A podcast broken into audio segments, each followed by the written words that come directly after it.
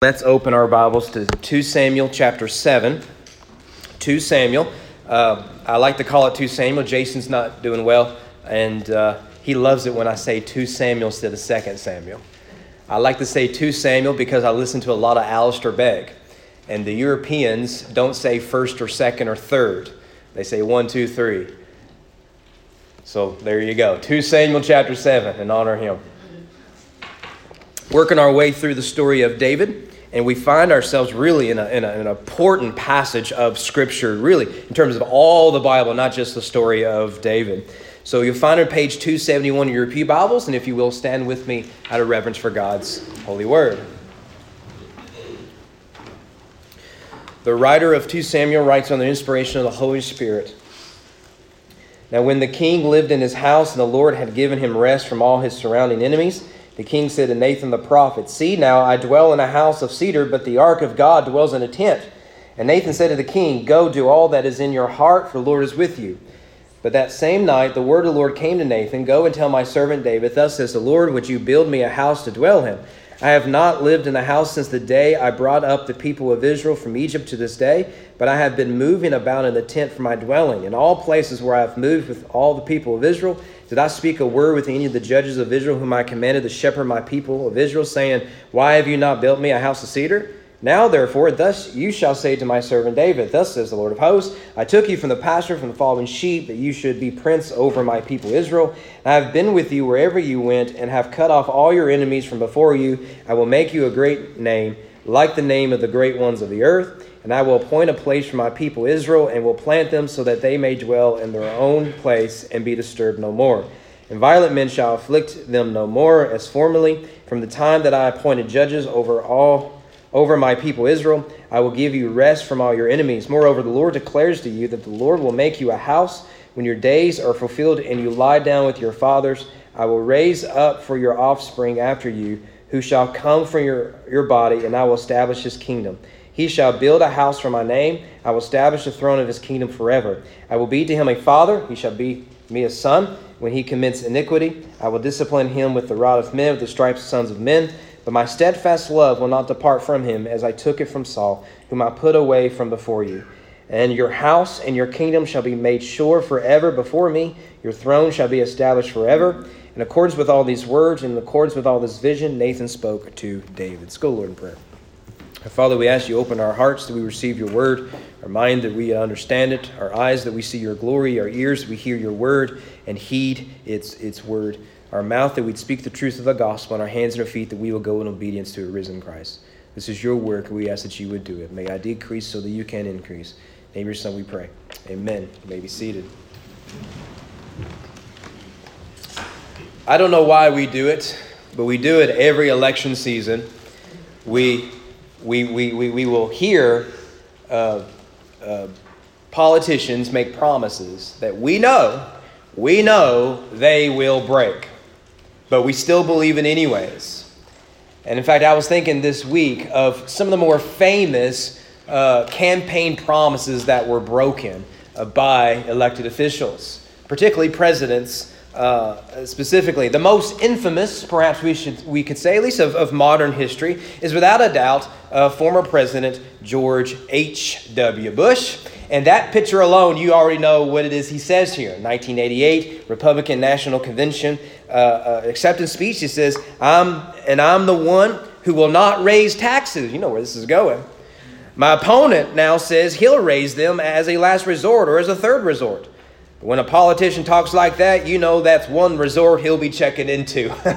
that's not even a funny joke. My opponent won't rule out raising taxes, but I will. And Congress will push me to raise taxes, and I'll say no. And they'll push, and I'll say no. And they'll push, and I'll say to them, You finish it? Read my lips. No new taxes. Well, he raised taxes. I don't know what to tell you. In 1916, run for president against two, uh, uh, one of the incumbent Republican president and the former Republican president, Teddy Roosevelt and uh, Taft. Woodrow Wilson, uh, uh, actually, in 1960, this is when he's running for reelection. He'd already beaten Taft and Roosevelt, I guess. His slogan was, He kept us out of war. Well, if you know your history, 29 days after he is sworn in for his second term, we declared war against Germany. Herbert, Herbert Hoover, 1928, right? Famous chicken in every pot and, uh, and, or, and a car in every uh, garage, right? And uh, well, shortly after his election, the stock market crashed. There weren't a lot of chickens around to pass, pass around. Well, these are probably the three most infamous ones the last hundred years or so. But can I give you an ancient campaign promise that was broken? King David in Psalm 132, where he states that I will not, you see there, verse 4, I will not give sleep to my eyes or slumber to my eyelids until I find a place for the Lord. Here he seeks that very thing, but he will die without fulfilling that promise. Notice here in the first three verses is David's plan. David's plan is, is, is very clear. He wants to build a house for the Lord. Now, since being crowned king, right, we, we're kind of new into, at least as the narrative is presented, we're new into the administration of, of David. I like to say it's the first 100 days. We'll see later that the chronology is off a bit, so it's not the first 100 days. But it reads like this is early on his administration. And he's accomplished quite a bit. He's established Jerusalem as Israel's capital. He had to push out uh, uh, people in order to do that. He moved the tabernacle and with it the Ark of the Covenant to, to his capital in Jerusalem. He subdued Israel's enemies, the Philistines, the Moabites, the Ammonites, and he has united the 12 tribes of Israel under one government. And so, you see there in verse 1, when the king lived in his house. Now, that word house, it's easy to get confused with that word in chapter 7 because it has three meanings. you would think someone from TikTok was writing this, this, this chapter, right? It has three meanings, one word with three different meanings. One, it refers to David's palace, right? That's what he means here. He is in his palace. Another meaning would be God's temple. David, from his house, looks over and sees the, the insignificant house that God is in and seeks to build God a house, a temple, a permanent lodging for God. The third meaning we'll see later on in this passage is it refers to David's dynasty. Context will give us the meaning of each of those words. And you'll notice there that he lived in his house. The Lord had given him rest from all his surrounding enemies. It's easy to overlook that. It's easy to say, well, well that's good, right? Uh, the days of fight are over with. Now, again, we're going to see the days of fighting aren't over with. This passage is likely out of chronological order for theological significance, right? Because in the next chapter, David goes to war. He's going to fight the Ammonites and the Moabites and those who aren't right, of course. But here, we need to see that, that God gives David rest. And that word rest is a theological term. We'll explore more this evening, so we can only talk about it in passing. The story arc of the Bible, from Genesis to Revelation, covers the issue of rest. Let me just give you a brief, brief, uh, uh catch you up where this story arc is coming, uh, coming up to, to David. First of all, it's in the story of creation, right? Who rests first? It's God. He rests not because he's tired, but because he is done. And rest draws us to worship because God reflects on his creation. And that is picked up with Sabbath rest, right? You get the Ten Commandments. Excuse me, it's just a code, not COVID, don't panic. And, and uh, Sabbath rest right and and the point is is that god who's creator redeemer gives us rest it's written in the law itself and then we see during the Exodus, the, the, the, move from Egypt to the promised land, the hope was that God was going to give them a permanent rest. So we get in Exodus 33 My presence will go with you, I will give you rest. In Deuteronomy 25, therefore, when the Lord your God has given you rest from all your enemies around you, does that language sound familiar? It's almost like we just read it in 2 Samuel 7 1, right?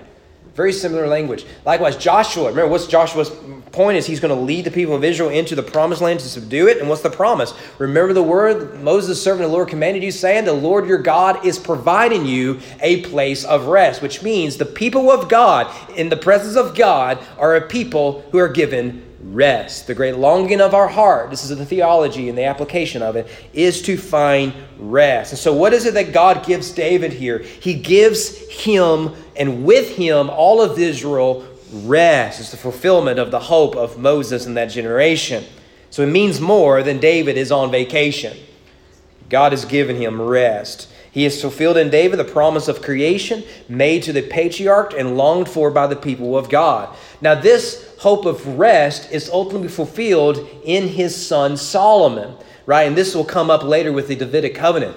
In, in 1 Kings 5, this is now the Lord my God, this is Solomon talking, has given me rest on every side. And so, what does he do? Having been given rest, he builds God a house. You see the connections between what Solomon does in 1 Kings 5 and what David does in 2 Samuel 7. So, he rightly understands that there is no ultimate rest apart from the presence of God, which is why he wants to build a permanent lodging, a house for God. Now, this desire to build a temple for the Lord uh, is impressed on David's heart is a good thing. It's a good thing to desire. He wants to build a permanent sanctuary. In fact, Nathan the prophet, this is the first time we've met him. He'll show up later, of course, with the Bathsheba narrative. Uh, but he encourages David to pursue this. Seek the Lord's favor in this. But as we discover, good things are not always God's things. So that is David's plan. Let's look quickly at God's preference. This is verse 4 to 7. Despite David's great idea, and it is a good idea, God says no. Now, can we just pause here? I don't think this is the main point of the text. The main point of the text is the Davidic covenant we see uh, uh, later on. But I do think it's worth adding a footnote here. And that is that just because he desires a good thing, for whatever reason, that doesn't necessarily mean it is the will of God.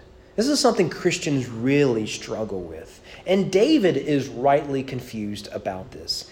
Sometimes God says no to good things. Can I give you just three examples? We can think of a thousand. Let me give you just three examples I've seen over the years of ministry and just life. One is marriage. There might be some here who, who think, I just don't know why it is that God won't send me one who I can marry. I seem to do everything right. I follow all the rules. How come marriage always seems to be far away? I want a good thing, but for now, God is saying no. Doesn't mean there's anything wrong with marriage or anything wrong with you. Sometimes, right now, for whatever reason, it is no. What about children? The heartbreak of infertility that can last for decades and break a couple's heart is very real. And what adds to it is, is those who have no desire to be parents, let alone godly parents, seem to readily have kids. And here we have a godly man and woman, a husband and wife struggling with infertility. And it is a struggle to know that a good thing that God blesses, for whatever reason within the will of God, the mystery desire of God, He says no. What about revival?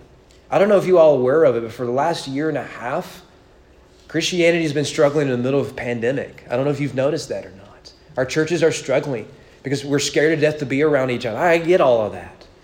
But we've seen the slow yet steady decline of Christianity in the West, and we're thinking, why won't God just send us revival? Why won't He just do it? I was sharing with someone this morning that I've been reading Isaiah 6. We typically think of Isaiah 6 as, Here I am, Lord, send me, that awesome scene. But you remember the message that God gives Isaiah? You're going to go, and they're not going to hear you. You're going to keep preaching, and they won't receive you. You're going to keep proclaiming, and they will reject you. That's the message you're going to give. And man, it feels like that today, doesn't it? Revival is a good thing, but sometimes God says no. I'm reminded of the Apostle Paul struggling with this very uh, uh, issue in 2 Corinthians 12. Uh, here, you remember he has the thorn in his flesh, and, and there's a lot of debate exactly what that is. Uh, but he, he says, I, I pleaded with the Lord about this, that it should leave me. And what did God say? He said, No, no, it's not going to leave you. This is a guy who has healed people simply because they, they touched him. This is a guy who got bitten by, uh, I'm sure, a, a cottonmouth out of West Kentucky. He didn't die, he didn't suffer, he didn't swell up, nothing. And here he has a thorn in, in his flesh. I assume that means uh, local church deacons. But some say it's malaria or blindness or, or uh, I saw one guy try to say it was migraines. We're like, I get that. But, but whatever it might be, God said, no. Why? My grace is sufficient for you. So, can I just briefly, again, it's not the main point of the text, but I think it's worth highlighting while we are here. Just, just what do we do when God says no to good things? I want to give you just, just three points very briefly. First of all, choose God's wisdom over yours. God's would look, I'm a dad, and sometimes I know, hey, son, hey, daughter, this ain't gonna work. It ain't gonna work. And and what are they gonna do? Typically, they're gonna figure out it didn't work. Boy, Christians do the same thing. I can't give you all the answers of why some things happen and some things don't.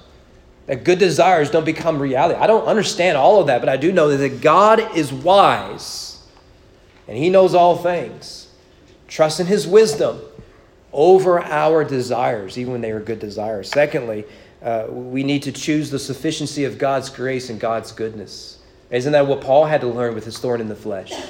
That God is good and God is gracious. And then one of the things we do is we, we, we think that because I've been robbed of something that is good, God must be angry at me. God must despise me. God must have turned against me. That is not what you're going to find in Scripture. At times, believers suffer. At times, prayers don't get answered the way we desire them to be. And that's okay. That does not call into question God's goodness and His grace. Thirdly, God's, uh, choose God's truths over satanic lies. Again, I must not be good enough. God doesn't love me like those other Christians. My prayers are ineffective and God doesn't hear me. Those are lies that do not come from the throne room of God. David desires a good thing, but God says no.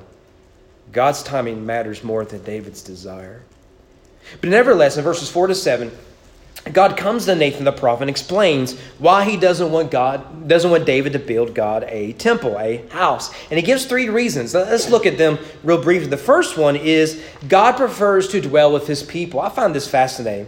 Theologians call this the incarnational principle. That is to say, that, that, that God chooses to dwell with his people as they are living. Quoting J.D. Greear in his commentary on this text says, God wants to be in the same condition his people are in. If God's people are in tents, God will be in a tent too. Where, when was God's people in a tent? In the Exodus, right?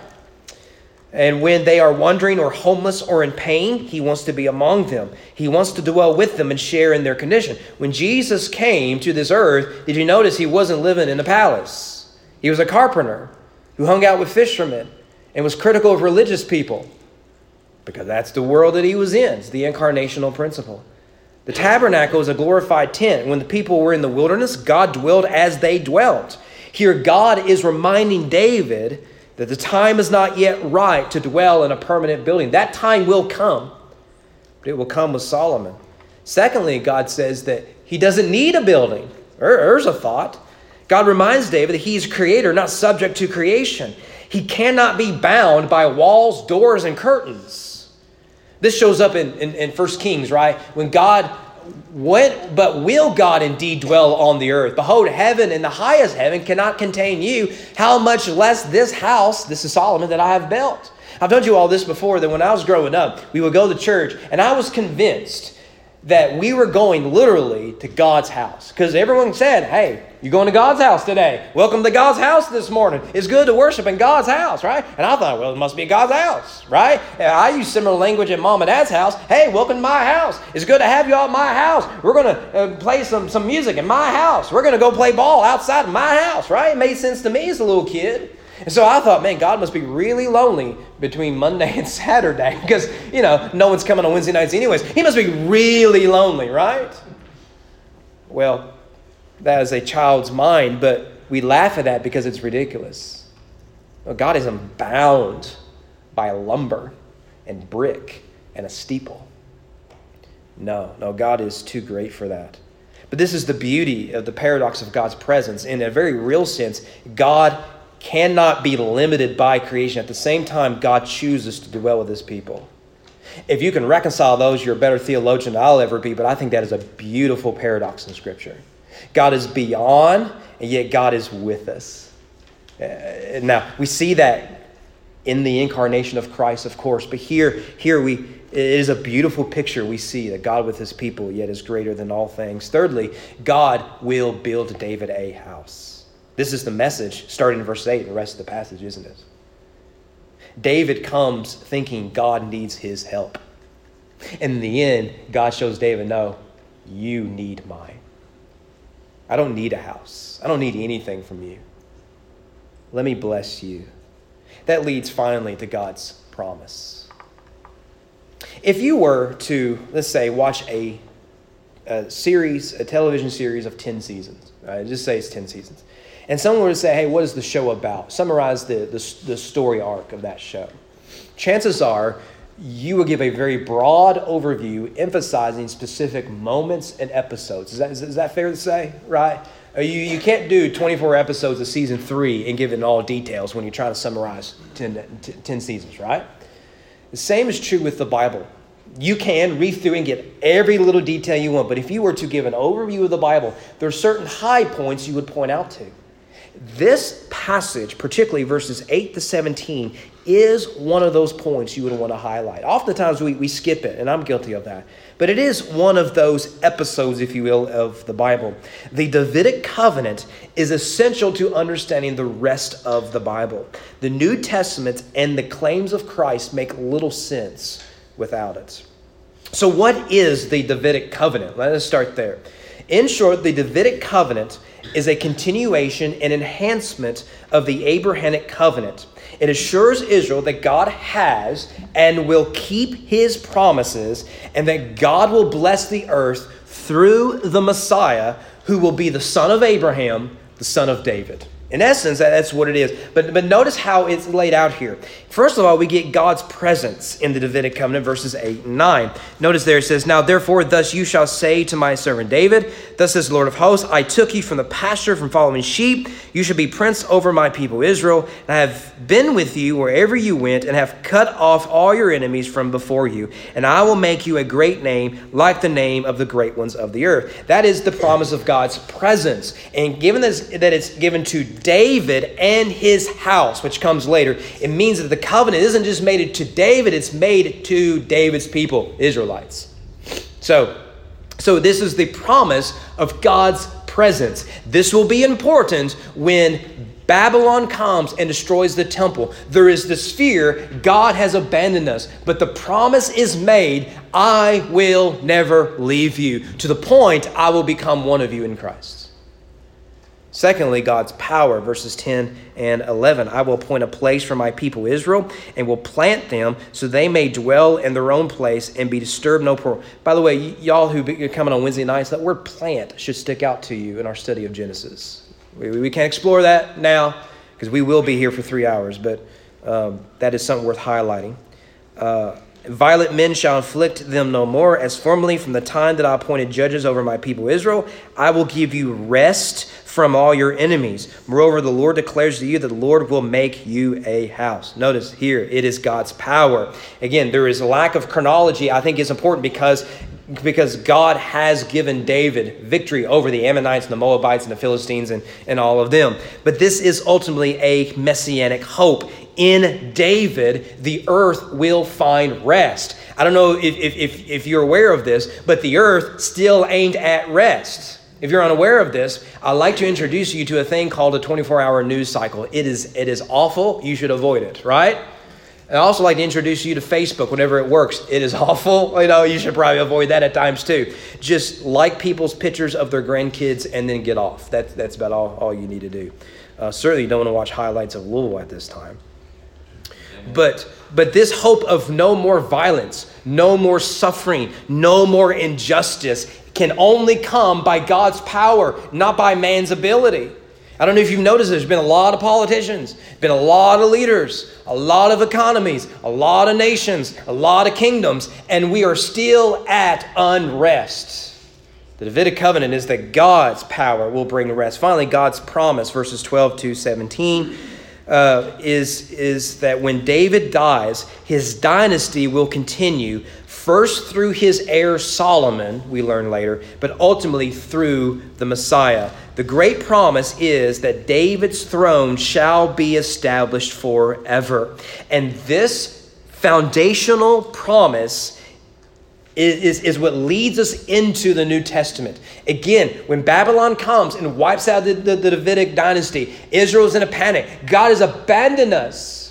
And so what you get then, particularly in First Chronicles, because we skip that part, because all genealogy is son of, son of, son of, son of. Why? Because the whole point of First and Second Chronicles is a retelling of the history of Israel, so that, so that they know one of the last books written in the Old Testament. They know God has not abandoned His people. Matthew opens up the New Testament, the genealogy. We skip over it because of all the son of, son of, son of. But Matthew is showing us God has not abandoned His people, and I can prove it to you. There is a man named Jesus of Nazareth who is the son of Abraham, the son of David.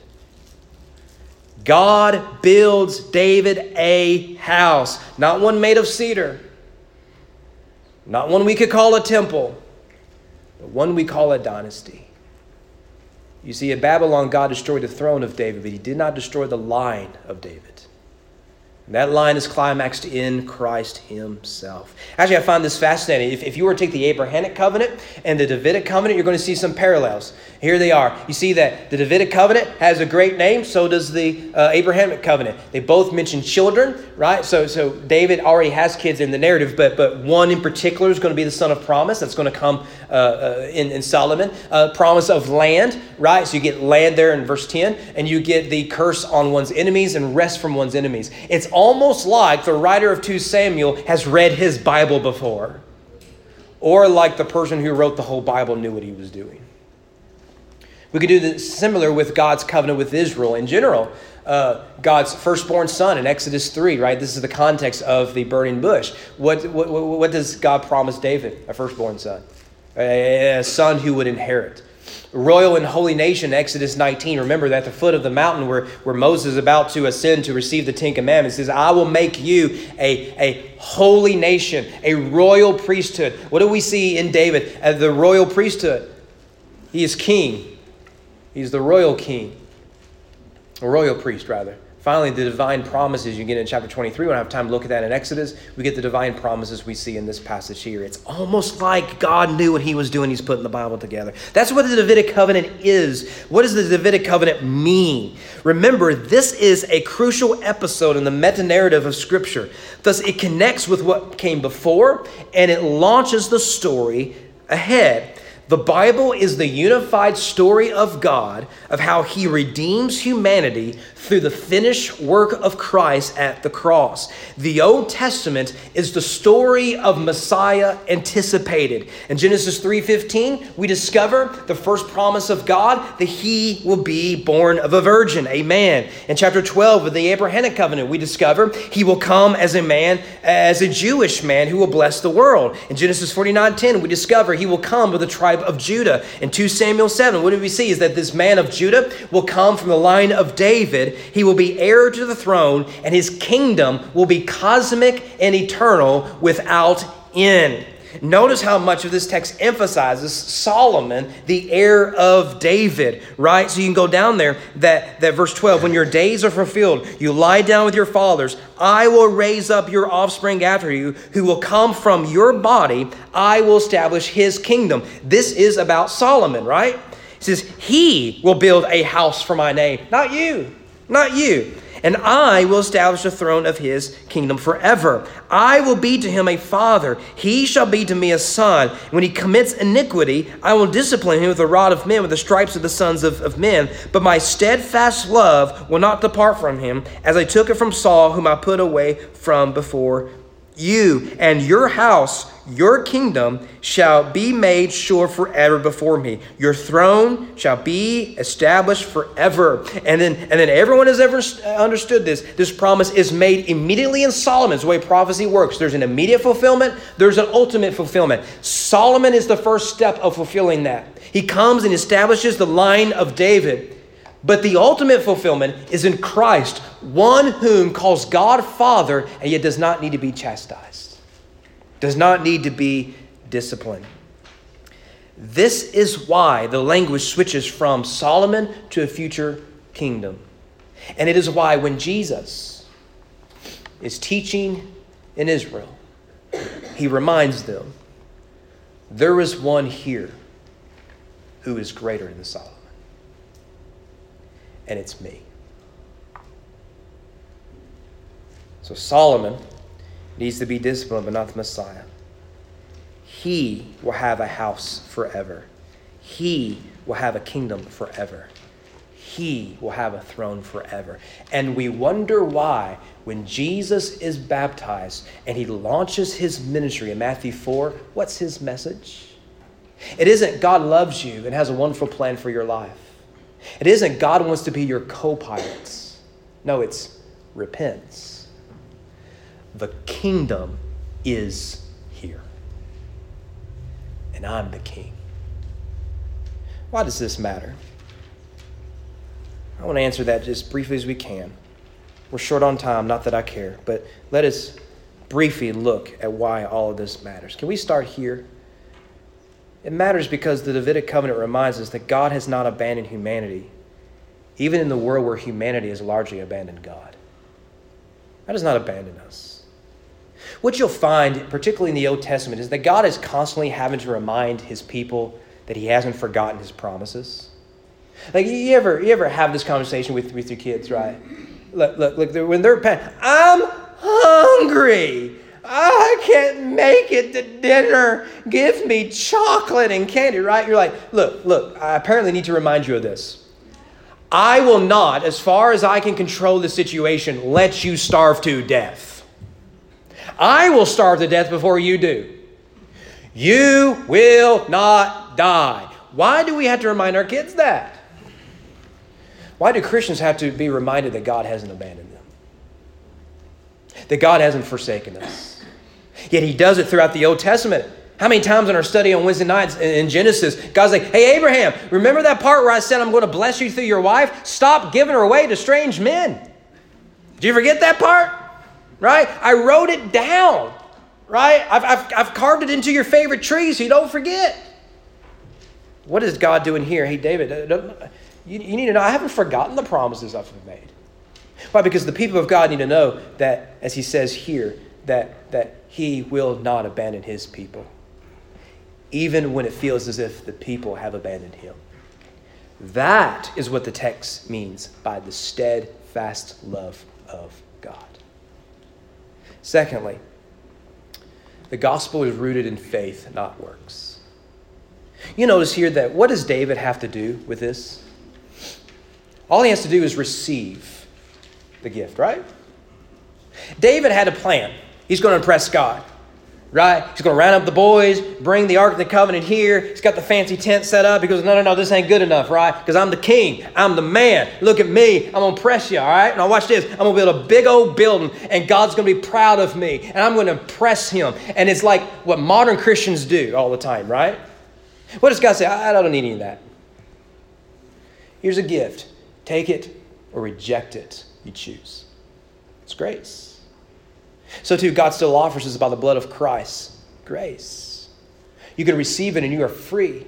And all the promises of God are yours, not because you're worthy of it, not, but because of the steadfast love of God. Or you can reject it and heap judgment upon your head. But here's a gift. Here's a gift. Thirdly and finally, and this probably shouldn't be new to you, you've heard me say it a thousand times Jesus is a true and better David. For generations, humanity has turned to leaders, governments, systemic change, elections, and economies to save us. David was a great king, but he was no savior. Jesus was a king whose kingdom is bigger than governments, borders, and policies. His kingdom welcomes sinners of all races, all ethnicities, all backgrounds, and all struggles. David may have defeated the Philistines, but God in Christ has defeated death. He has defeated my sin. He has conquered Satan himself. Jesus is a true and greater David. In fact, it won't be long in our study of David. What will we find? We will find him triumphing over his enemies, but succumbing to a depraved heart. We need one who is truly greater than he. And when Christ shows up, he speaks of a kingdom. He opens eyes. He raises the dead. He bears a cross. And he accomplishes all that David never could. And his throne knows no end. It's no accident then that Jesus marches to Jerusalem, much in the same way David had marched to Jerusalem in a parade. Yet, what is it that the people are shouting? They are shouting there with palm branches in hand. What does it say?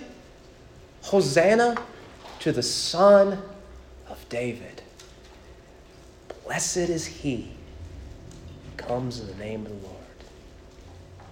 Hosanna to the highest. I, I don't know what your needs are. I don't know what your struggles are. I, I, I don't know where life is going to take you over the next week or so. But I do know that there is hope in Christ, believer and non believer, that is yours. Take, it is free if you will receive it. Will you receive it? Let's pray.